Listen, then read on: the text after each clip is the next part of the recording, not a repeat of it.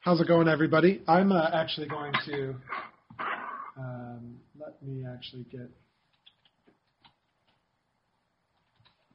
this going on my other screen, because what I'm going to do is I'm going to broadcast my screen a little bit today.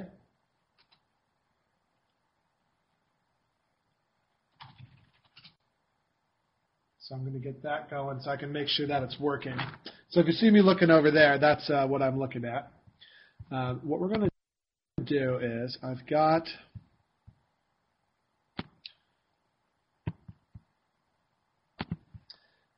a website. Oh man, this hasn't been working right lately. Okay, let's do this then.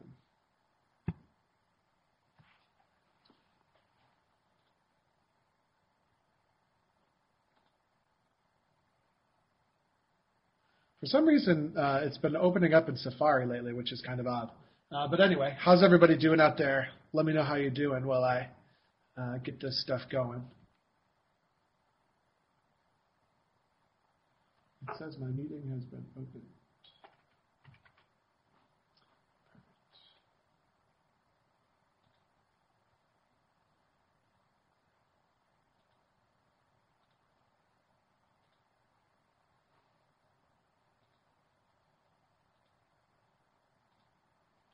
And then what was the website that I wanted to look at here?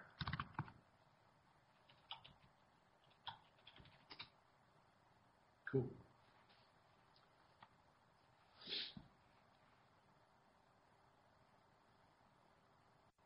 Doing well. Victoria is a very senior learner considering competing for the first time. Excellent. Glad to hear it.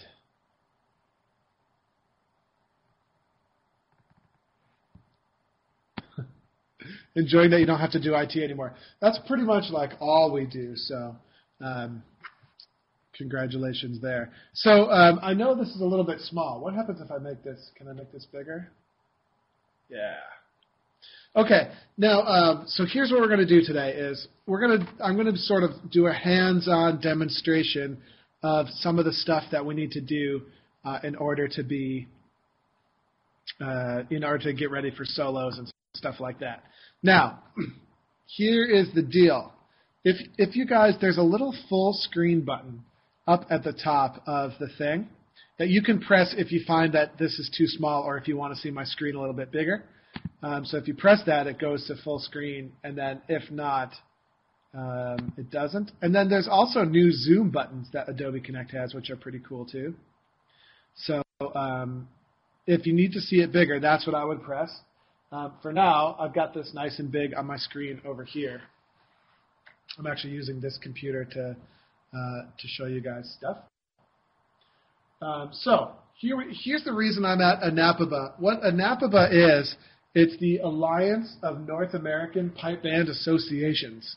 And it's something that the North American Pipe Band Associations have done in the past, I don't know, it might actually be close to 20 years now. I'm sure there's a history of it somewhere around here, but you can see it's got board of directors and different things going on. But the cool thing about this is, and we'll talk about overseas in a little while, but the cool thing is if you're anywhere in North America, this is going to give you the links that you need in order to seek out the appropriate solo competing information. And frankly, if you're a band thinking about competing, you could go to the same thing. So here's links to member pipe band associations right here. And we have Alberta, Atlantic Canada, British Columbia. Here's where most of us are from, or at least most of us near us here at the dojo. We're all EOSPBA. Midwest Pipe Band Association, so on and so forth. If you're not entirely sure, like if you're in Ohio, right, which one do you register for? Well, that could be a little bit tricky because there's people in Ohio that are members of both associations. So you're going to have to contact your bagpiping friends and peers and stuff to figure stuff out. Or you could ask us. We could probably help you. But generally speaking, it's pretty straightforward where you need to be registered, generally speaking. Okay, so that's anapaba.org. You can see it there, but anapaba.org. Anyway, let's use, we're going to use our home association as an example, the Eastern United States Association. So let's say I'm interested in competing. Well, there's a whole bunch of questions, technicalities, and of course we have to register and get signed up and stuff. You can, in the 21st century, you can do pretty much everything you need to do, starting with your association's webpage as a jumping off point. So here is the EOSPBA. Let me try and make it a little bit bigger again for you. So here's the EOSPBA for us. And there's a whole bunch of stuff here, and it's not always the easiest to navigate, but you know, if you need to express renew, you could all do this. Has your email address changed? You know, most associations will keep an email list to keep you informed. And what I really like here on the USPBA site is we have a really comprehensive calendar of every key event that happens. So if we want to go to the Arkansas Scottish Festival, we'll have to find the entry forms. Let's see. Are there any links here? I'm not quite sure. We might need to go to competition calendar. But even that, oh yeah, here we go. So it does drop down. Perfect. So we do have drop downs here at the EOSPBA. So if I wanted to register for this event, I could use this calendar. But let's do the first things first. In every association that I'm aware of, you need to register, you need to become a member before you're going to be allowed to compete. Okay, so we can log in, create an account, we can do this, we have PDF forms. I actually haven't done this in a long time because I was always a member and I always just sort of auto-renewed. I wonder what my username and password is. Let's see if I can find out. Actually, we could also create a new account. This might be, nope, didn't like that.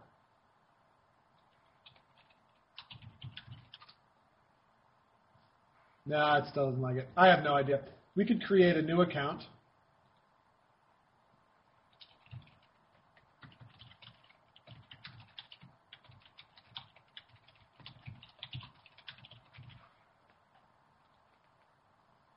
Please enter a different username. So so that must have been it, right? It didn't like it.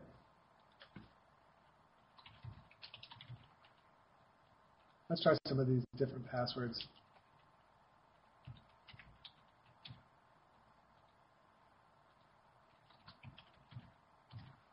Who knows how to get into this thing? Ah, well, forget it. I could recover lost password.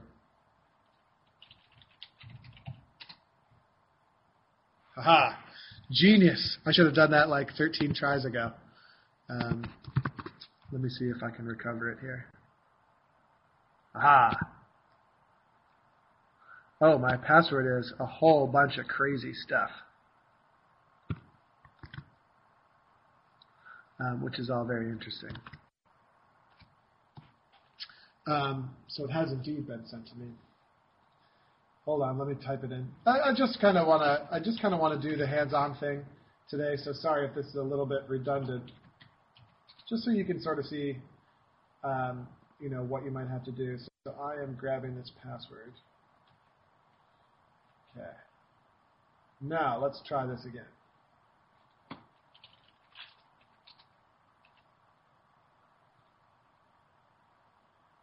Okay, so now I'm logged in, which, you know, so now I could do stuff like express renewal, right?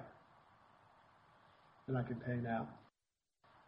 And I should be able to register as a new member as well. I think I could do that with PDF forms. So here's, I think you have to, when you first register for the USPBA, Carl, do you know if that's right? Or can I register from scratch online? Now, I have no idea if you can do it from scratch online or not. It's interesting. It doesn't, because we've been members for so long that they don't. I don't think they had the internet when I joined the USPBA. But anyway, so you can membership forms. Anyway, you'll be able to find that. Let's do another example. Let's go back. I used to live in British Columbia, and I was a member of the B.C. Pipers Association. So we're going to be able to sort of find the same thing on this side, right? Here's membership. Let's see. So here's a membership application and renewal, right? So I could do the same sort of things here. Let's see. Click Join Us. Perfect.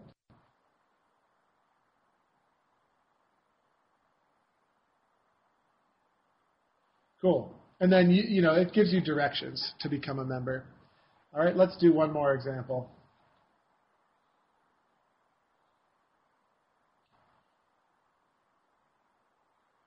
MWPA. Oh, yeah, you were telling me about this. Yeah, I just did this. It was awesome. Man, was it easy. Everything's online. And even your membership requests are online. It was so cool. Click here to register online. Paper forms no longer available. I think that's the greatest thing I've ever heard. Yeah. So anyway, if I wanted to, I could do that. Yeah, I'd almost recommend everyone become a member of the MWPBA just because it was so easy. Yeah. It was actually like a pleasant experience to do. Isn't that crazy? Yeah, God forbid. Well, and it's all headed that way eventually. And it's one of those things where, you know, there's so many logistics, and finding a good website person is hard to do. But all the websites are really coming along well. So anyway, there you go, folks. So that's the first thing that you have to do when you register for solos, is to register yourself as a member of the association. Okay. And once you're registered in one association, don't worry too much about if you go traveling to a different one. Usually, as long as you're registered in your home association, you'll be allowed to compete elsewhere. So, for example, when I go and compete in the PPDSO, which is in Ontario, it's usually perfectly fine for me to do that, and I just give them my EOSPBA number, which is actually around here somewhere. Yeah, here it is. So I got this registration card in the mail. I give them the number on my USPBA card, and they will allow me to compete. Now, if you want to actually be kept in the standings for the points, that's usually the point at which you really have to register as a member of their association as well. So here, looks like PPBSO has also revamped their website. So that's pretty cool.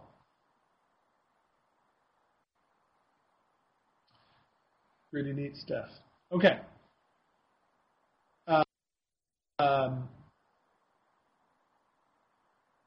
Looks like they're working on forming a Quebec Piping and Drumming Society.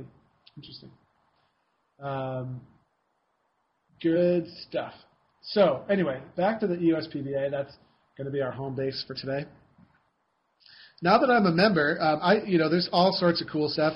Most associations will have all sorts of different information.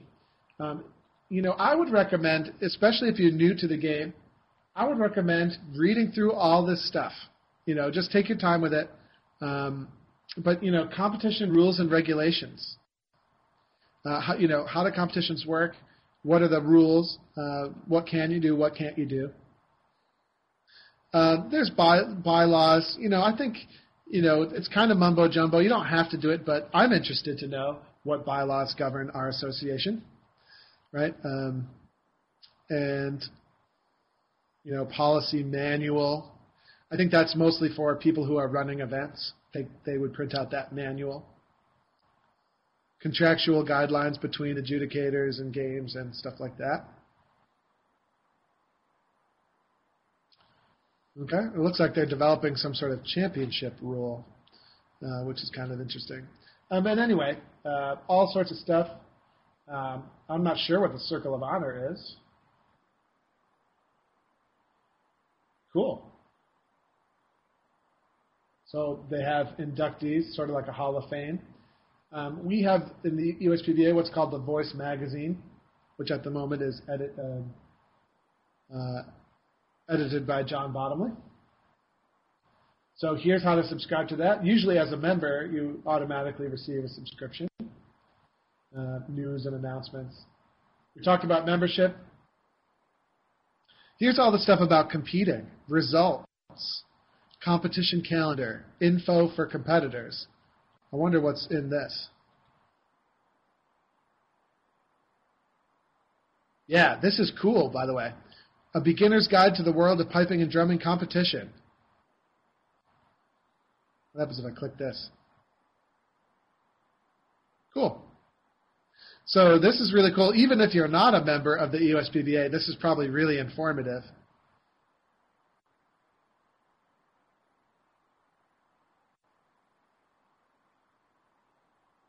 Cool. That's really neat. So that's a little PDF guide.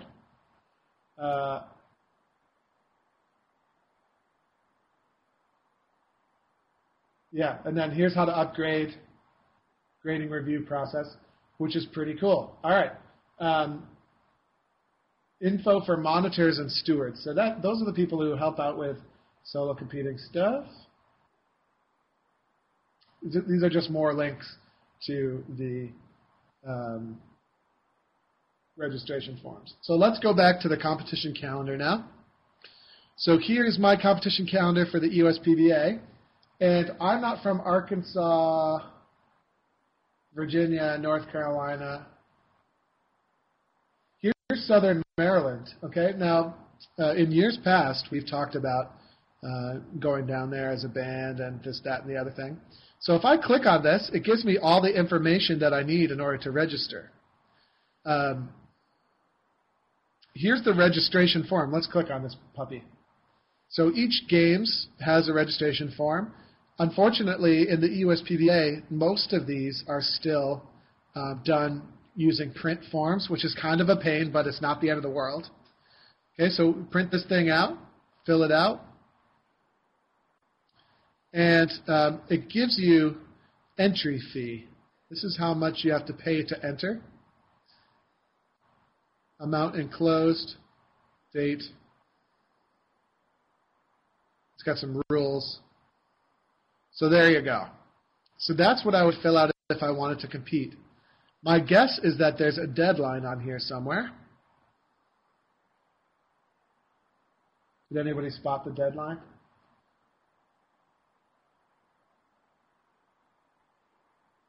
Let's play Spot the Deadline.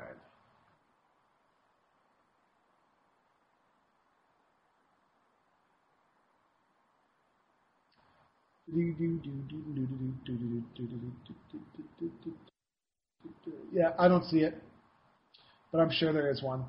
Generally speaking, you know, you want to enter a few months before a contest anyway, right? Because you want to make sure you're prepared properly. Well, so you know, you want to register nice and early. Because I don't know, what is it? You get better placings, and usually later in the day. If you're the last one to register for grade four senior, you're going to be on at 8 a.m. sharp. If you registered the week before. Yeah, I think that's a great policy, but I don't think that's actually true. I think technically they have to do a draw. I don't think that's true. I'm not sure about that. I don't know how they do that. I'm pretty sure it's order of received for solos. Yeah. Cameron says probably in the bylaws. Probably not in the bylaws. Yeah, because it would be up to the games specifically.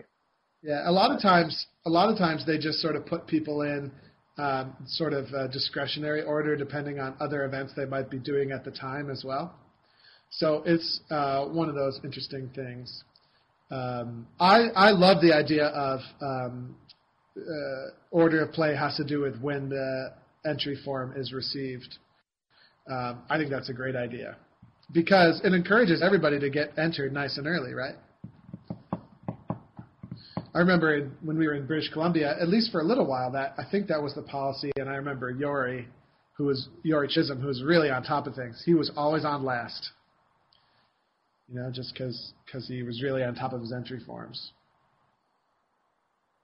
Yeah. So Russell says no draw for individuals. Okay. Yeah, I'm not quite sure what the rule is. I don't concern myself too much with it because I just try and get my entry form in early, and if I'm on first, I'm on first. Certainly for the bigger, more important competitions, they'll do a draw. Okay. But anyway, that's an entry form. Let's do one or two more. Let's just at least show you. Let's see. Here's Colonial Highland Gathering. I actually already entered for this. Okay, so there's no entry form here necessarily, but if I go to their website, and this is kind of common, by the way. If I go to their website and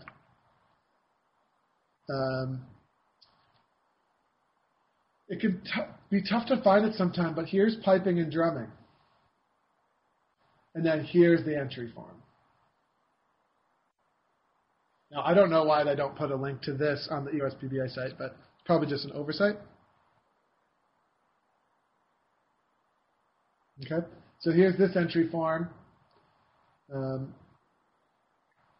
Whoops, I accidentally closed that out. Rats. Where was I? There we go. Let's look at one. One of the games that I'm looking forward to competing at is the Loon Mountain Games. That's much later in the year. Let's see.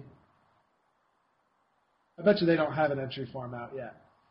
No, it's not up yet. I checked the other day. It says spring. Yeah, so here you go, competition registration, spring of 2014. Yeah, so they'll get that up, and you just kind of have to stay on top of it, right? I like to set little reminders in my iPhone. By the way, a lot of people don't know this about the iPhone, and so I'll show you. I go like this.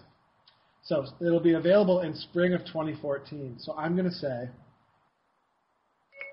remind me to submit my Loon Mountain application on, whoops, something like that. Stop. I wanted to show off. Okay, but let me try this again. Remind me on April 15th to submit my Loon Mountain registration. Here's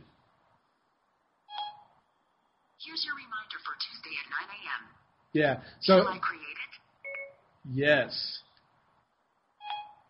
Okay, I'll remind you. Cool. And anyway, whatever date I say there, it'll remind me. Or if I want to make sure, you know, by August that I have it up. Yeah. As I recall, Loon Mountain has a really early cutoff date, so you actually have to be really careful about that in my experience, okay? So anyway, that's how I would do that. Let's go back to bcpipers.org.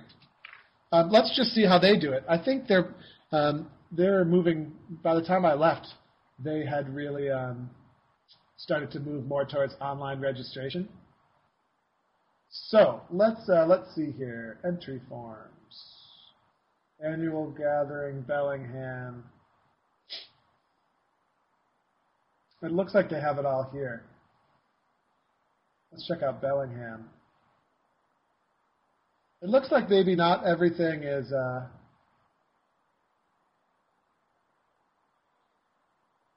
Is electronic yet, although maybe it is. Look, there it is. So Bellingham is electronic now. So let's do professional solo events.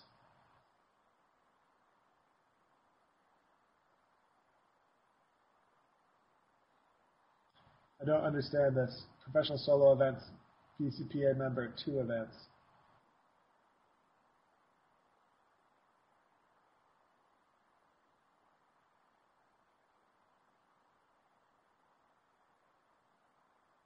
Cool.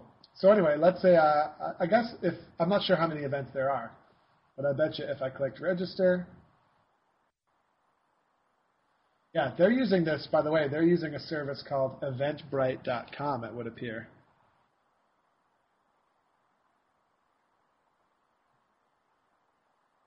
So it's so cool, really, really cool. Okay, so here's your waiver, here's your other information. Good for them, I think that's really, really cool. So that's how I would register for Bellingham. Skagit Valley was one of my favorite games. A little known fact about the Skagit Valley games is, at least at the time, a guy named Sky Reichendeifer, who sort of puts together, if not the whole, you know, if he's not the sort of one of the main organizers, he's certainly heavily involved, and he was also the mayor of, I want to say, is it Mount Vernon, where the Skagit Valley is?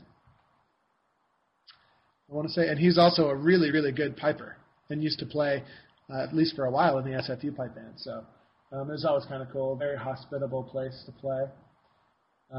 Here's Piping and Drumming Entry Form 2014. Looks like Skagit Valley is still kind of old school.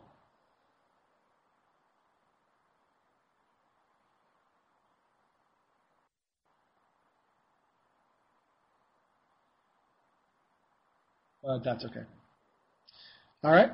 So anyway, you guys are getting bored with that, I'm sure. But that's how I would register. Now, let's. Do we have any questions so far about any of this stuff?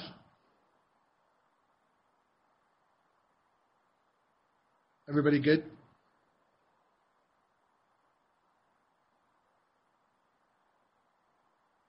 Oh, cool. Yeah, we used to do a concert as well. I want to say sometime in the spring. We used to do a concert with Sky, you know, to fundraise and stuff like that. I remember I really sort of botched a solo at one of those shows once. But that was pretty cool. Just interesting tidbit of information there. Cool. I want to go back to that. I want to go back to that thing that they have on the USPBA site. Let's go back to So You Want to Compete. Let's hit some of these bullet points here.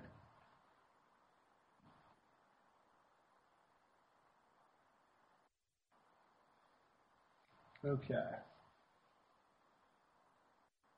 So we talked about how to register. How does the grading system work? This is sort of a good question. So there's a few of us here today who are just getting into solo competing. Here are the list of the different grades. And so in piping, we have an amateur grade 5 practice chanter thing, which isn't all that common, but I remember I did it. I took a couple prizes in the grade 5 practice chanter when I was little, and then grade 4 is the entry-level solo grade. And in the EOSPBA, it's divided into junior and senior grades. Okay, from there, you graduate into an all-ages grade 3. Okay, and when you win enough prizes and do well enough in the standings to get moved up, you move to grade 2. Then to grade 1, and then ultimately to professional.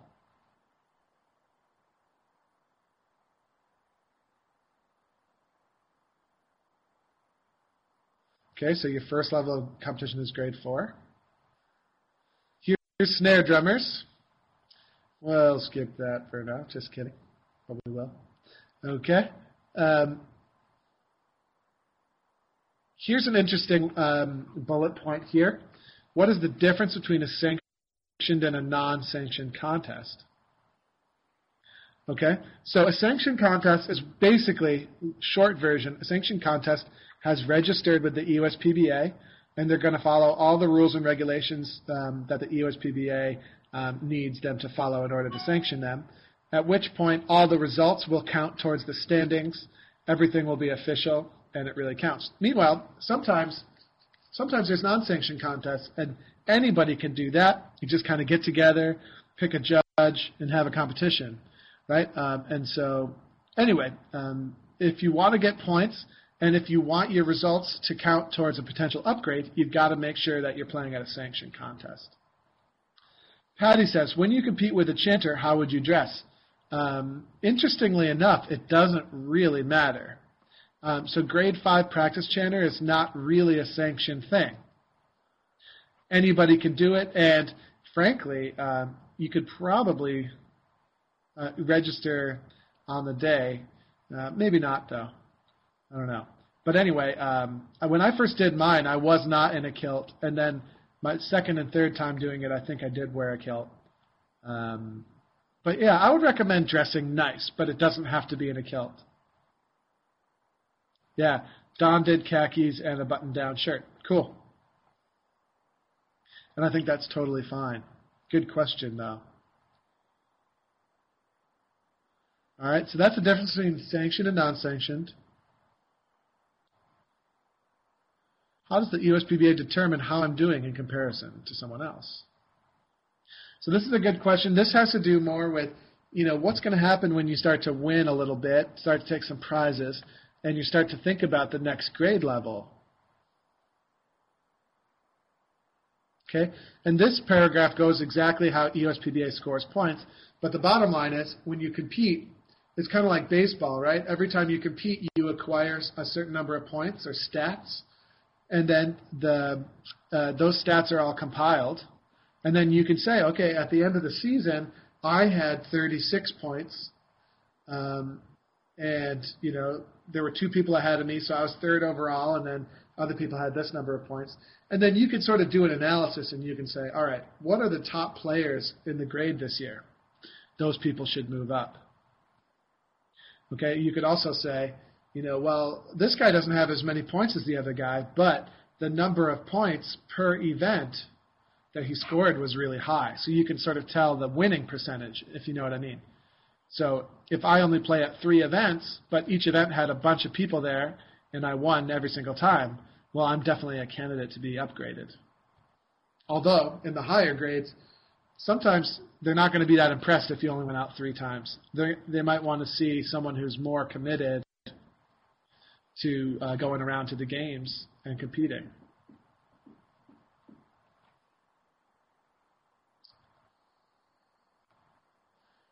Five says, should I send for applications to competitions, or will someone automatically send me applications to upcoming events? The answer is, well, it says you'll receive some brochures automatically.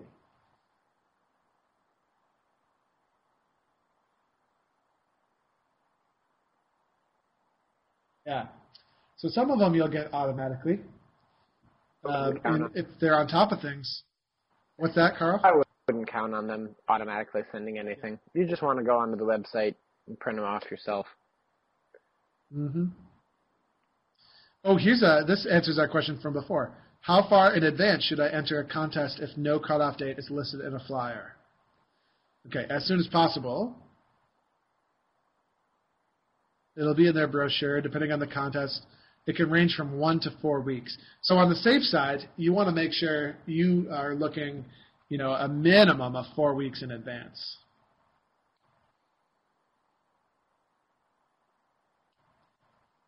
Meredith says, what would be a good goal for a grade 4 senior just starting to compete?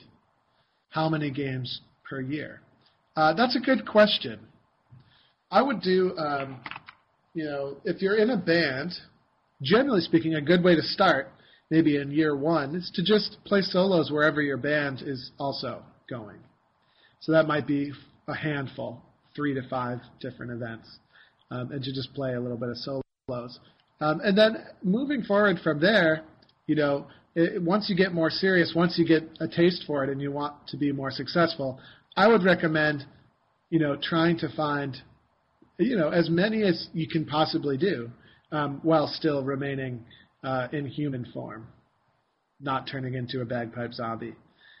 So, you know, anywhere from 6 to 12 is a great number. And, you know, you can spread that across the year and go to what you can reach. You'll make some friends, and it'll become a little bit of a social thing. It's pretty cool.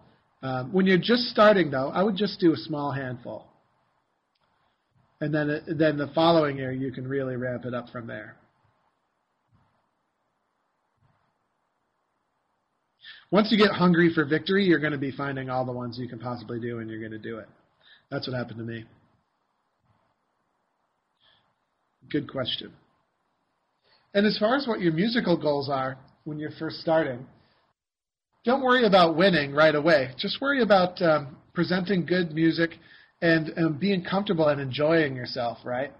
It's really easy to get worked up and to put weird pressure on yourself, but it's supposed to be fun. And by the way, the judges are there to help you, and they're excited to see new people competing as well. So, you know, it's going to be a really positive thing. Meredith says, I know someone who did 19 games in 1 year. Yeah, definitely happens. Yeah, there were years where I probably did close to that many. Probably. You know, once you get the bug, you know, you're going to go wherever you can go. And yeah, not having a job helps. I agree with Tom. All right, what is the routine? Where do you go first when you get to the games? Every games should have a piping and drumming registration desk. Whoops. Where you can check in.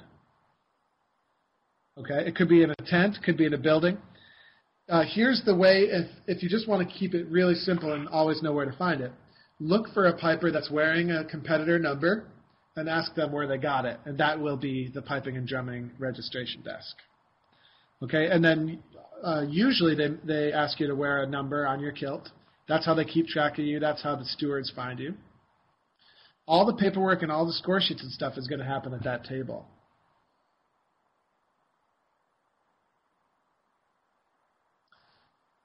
Will people at the registration need to see all my paperwork? Always bring your EOSPBA card, or at least know your EOSPBA number, right? But other than that, you don't really need to bring a whole bunch of paperwork.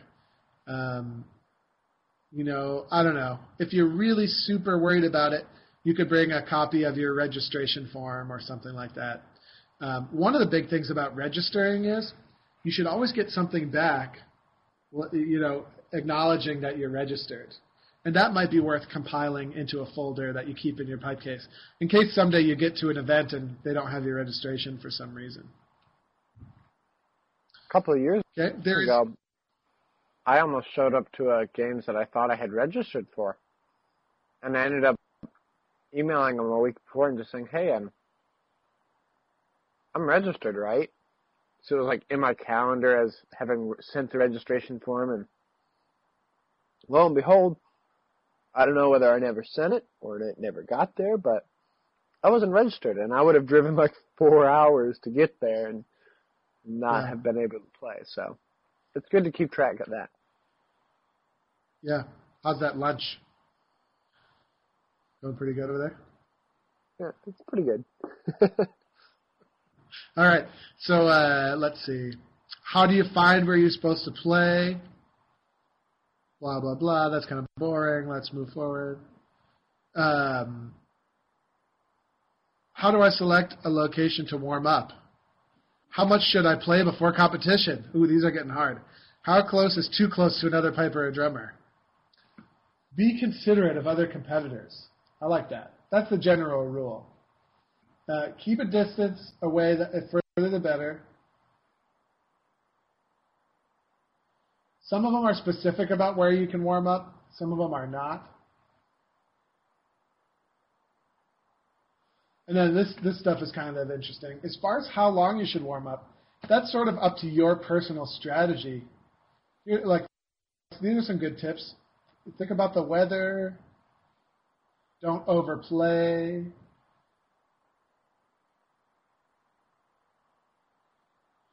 You should know your own instrument and how to keep it sounding the best.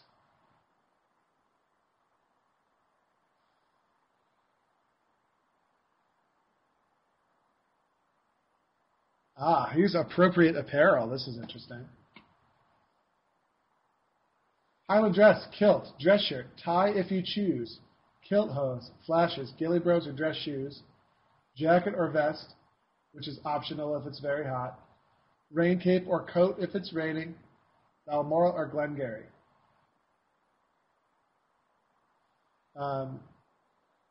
You know, there are sometimes special rules for women. Women have a couple more dress options.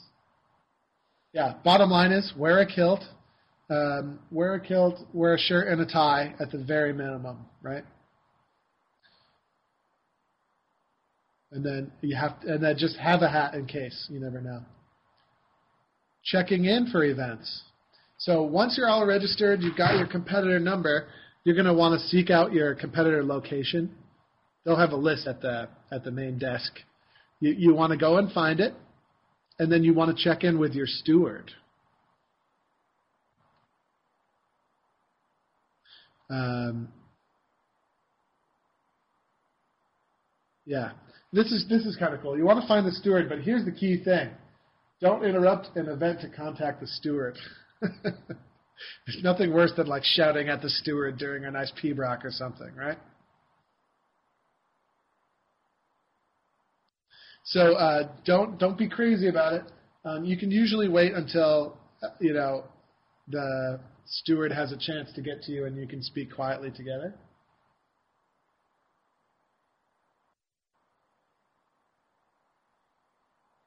The steward will give you an approximate time for you to play. Here's a key one: your time could change if other players don't show up or end up breaking down. You just got to kind of keep an eye on things once you're in the zone, right?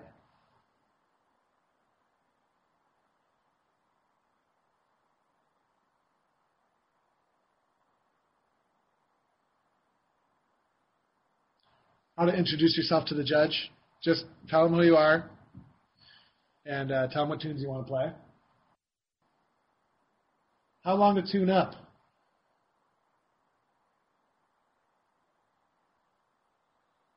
I like this. You know, when you first start competing, it's in your best interest to have someone else tune you up. Just someone who's experienced with tuning. And then if that's the case, don't just fire up and start playing. Fire up, play a couple of notes, maybe a little bit of a nice slow air to calm yourself down, and then get started. It's really easy to get started and just go crazy with it.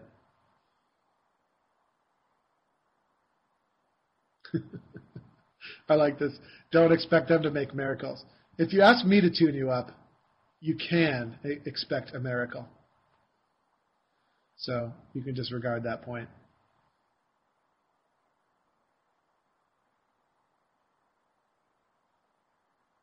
Here's a big one. If you make a mistake or miss a part, or if something really, really bad happens, should you stop playing, which is otherwise known as a breakdown? The answer is no, keep going. I think there are exceptions to this rule. So in general, you want to keep going, finish the tune, and that at least you'll get some comments about how you played, even though you'll probably be at the bottom of the barrel. But see, that's not necessarily true, especially in grade 4. Sometimes, even though technically perhaps a player should be disqualified if a drone goes out or if they miss a part, sometimes the rest of it has so much merit that it doesn't actually rule you out altogether. Yeah, I had a student who played over the weekend in grade 4 junior who definitely, there was a moment there where I'm listening outside the room. It's like, oh, is she going to break down? Is she going to break down? And she didn't, kept going, and ended up with first place in that event. And she, you know, she just missed a few notes here and kind of garbled the end of a bar, but she got right back into it, did awesome, and won first place. So, yeah, you definitely want to keep going in most situations. It depends. There's a couple. Here are a couple of exceptions. If it's if it's like a Peabrock and you're absolutely not prepared, don't put the judge through a whole really unprepared performance. You know, that's just going to sort of waste time, if you know what I mean. So it's one thing if you're really well prepared and aside from the one big mistake you made, the rest of the tune is going to be nice and musical, right? If you know it's going to be a disaster, if you know that, you know, you really don't have your stuff together, and you're not going to be able to present very much that's musical. I would call it quits. Sometimes you just wing it to see what happens, but you know, just be sensitive, especially if it's like an 18-minute Peabrock and you left out like, you know, 3 bars. Bruce has a great question. Is it okay to stop and restart? The answer is, once you've started your tune, you cannot stop and restart again. You can stop and restart as many times as you want during your tune-up, okay? But once the tune officially starts, you're committed. So you can't stop and restart. You also can't play the first couple of bars and then stop and then start again. You'll see that all the time, you know. Something bad happens in the first couple bars and people try to restart. Unfortunately, that's considered a disqualification, at least the vast majority of the time. But that's a great question, right? Unless once you're in, you're masterful, in. Masterful creator of going into a different tune automatically after that first mistake. Kind of covering it up with a different tune that's still part of your, quote, tuning routine. Yeah. Yeah, absolutely. So the thing about breaking down is you should keep going, but sometimes breaking down is the right thing to do. You know, or, you know, yeah, I don't know. It is a bad habit. It does, you know, I remember for me, I had a phase where I broke down like 3 times in a row or something. And it was like, you know, you could become a perfectionist and just like want to quit every time something goes wrong. So that's why it's best to stick with it.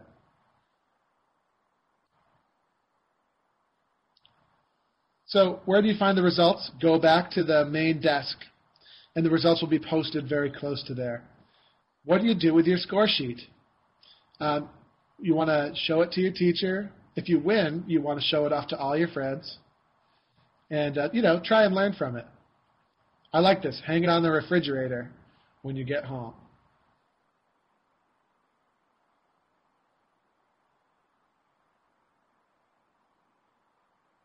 Yeah, here's a good one. If you got a question for the judge, it's perfectly acceptable to catch up with that judge later, like once all the competitions are over, and ask them questions. So you'll often see them maybe at a lunch break, or you'll go by them, or maybe you'll see them at mass bands or after mass bands in the beer tent. It's perfectly acceptable, and all judges are more than happy to answer questions that you have about how you could really improve. A lot of times you'll get insight from the judge if you ask respectfully. A lot of times you'll get insight as to, you know, the real reason that you didn't win, or the real thing that made Carl, you know, a little bit better than you, which sometimes they don't put on the sheet, but they'll let you know just, you know, casually. And bring your score sheet just in case. I mean, as that little paragraph is pointing out, they can sometimes have heard, you know, many, many competitors in a day. That little score sheet that they wrote will help jog their memory about your specific performance. Yeah. So it's good to have that on hand if you want to go talk to them. Yeah, Bruce is asking, if you break down, do they still judge you? They might. Sometimes they don't. Sometimes they put down the pen and just listen once it's over. And then you won't get a score, right? You'll get a breakdown, which is actually recorded in the records. So it's sort of like a did not finish in a race. Not the end of the world. Just don't let it happen every single time, right? And then here's a good last question. What does Piper of the Day or Drummer of the Day mean? That means out of all the events in your grade, you had the best score. That's what that means. So you might have a first, a second, and a fourth, right? But that might be the best score out of anyone else, so you could be Piper of the Day. Or you could have 2 firsts and a not and a no place, right? And then someone could have 3 seconds and beat you. Okay, so and generally speaking, they'll go by that EOSPBA scoring conventions in order to determine the Piper of the Day, which is kind of cool. All right, I think that's enough. Thanks for those who do compete for your patience and checking it out. Maybe you picked up a couple of little things, and then hopefully this show will serve as a good guide to solo competing for you guys. Let us know any final questions before we wrap up the show here for today.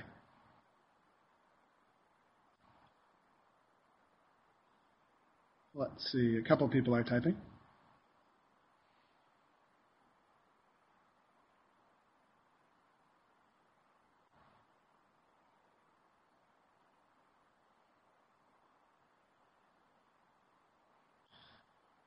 So, Meredith says, if you only do one march, then you could not possibly win Piper of the Day.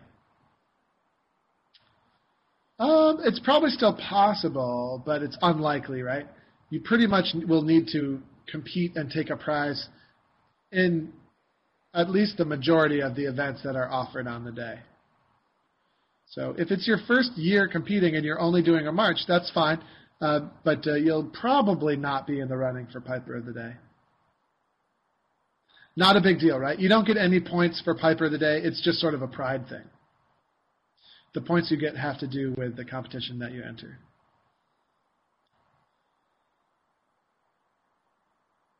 Okay. Don has an excellent question. If you do 3 events, he wants to know if he's going to have time to get to all of them, or might the times conflict? The answer is, it's definitely possible that the times will conflict, okay? In that case, it's your responsibility to probably get there a little bit early and let the stewards at the different events know that your times might conflict. And a lot of times the steward will come back and say, well, would you like to play this event a little bit earlier or a little bit later? And you can juggle times to make things easier for yourself. But the answer to that question is, it's up to you to sort of get a feel for what things might conflict and to coordinate with the stewards of the events. Okay, if the times conflict and you don't arrive at an event and your steward doesn't know about it, then you could get disqualified. So that's why, if you're playing all 3 events, get there nice and early, evaluate things, and, do your best to just let the steward know. Here's the best thing to do. Just get there early. Let the steward know, I'm definitely here. I am competing over there in a little while, so if I'm late, that's why. And it's usually pretty okay. Just try to be as communicative as possible. Victoria says, is it necessary to march while playing? I believe technically you do not have to march in grade 4. But then all other grades, it is a rule that you have to march to a march. With that said, I highly recommend marching in a march, even though it's not technically a rule. Just because it's something you're going to have to do anyway, I feel like it does justice to the art form and, it's just sort of the right thing to do, Andrew says, is it fair to say that if a piper does really well in one event, they will be close in the other events? No, not necessarily.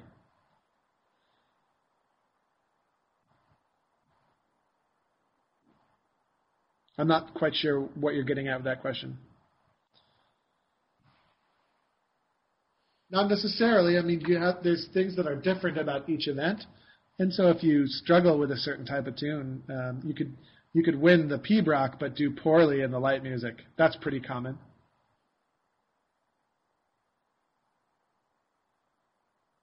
Yeah, and Don is asking about meandering in a Peab. Yeah, so the Peabrock walk, just sort of gradually moving around the competing space, I would highly recommend doing that. I don't think it's required necessarily, but that's just sort of the culture of it.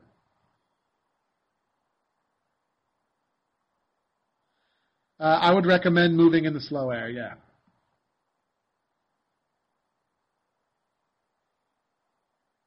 It's just, I don't know why I recommend that. It's just sort of, that's what pipers do, So, yeah. Andrew has been scared to walk off the boards while in a trance. Don't go into a trance. It's your job to put the judge into a trance, but you have to be pretty conscious during a Peabrock for a variety of reasons. Keep your wits about you. So you got to stay focused.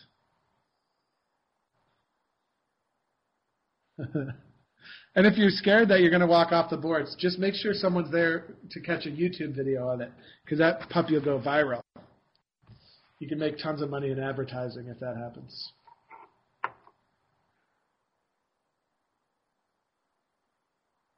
All right, guys, let's wrap it up there. It looks like we might have one more question from Ephraim.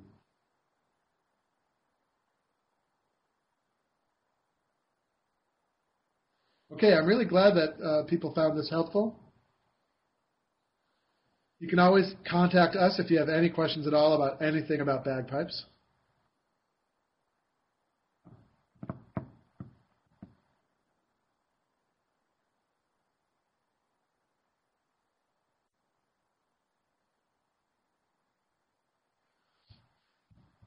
So Ephraim is just sort of wondering, do judges watch or compare how you're marching to your actual tempo? The answer is yeah. I mean, the judge is going to have a good idea whether or not you have a good tempo or not. So whether you're marching, don't worry too much about it. Try to march in the rhythm of the tune, and I think you'll do just fine. Yeah, I think marching on the offbeat would probably be ill-received, but not necessarily. I mean, if you didn't make any mistakes. I know Keegan did that for one contest once. Yeah, it happens. Just go for it. That's my advice. Don't worry too much. Don't sweat the small stuff. Don't sweat the small stuff. It'll all come out in the wash. And a big part of doing this is to learn how to become better musicians. Don't forget that. So the judge will do everything they can to help you. It doesn't matter how many competitions you lose as long as you're able to win that first competition that you win someday. All right, that's it, folks. We'll see you next week.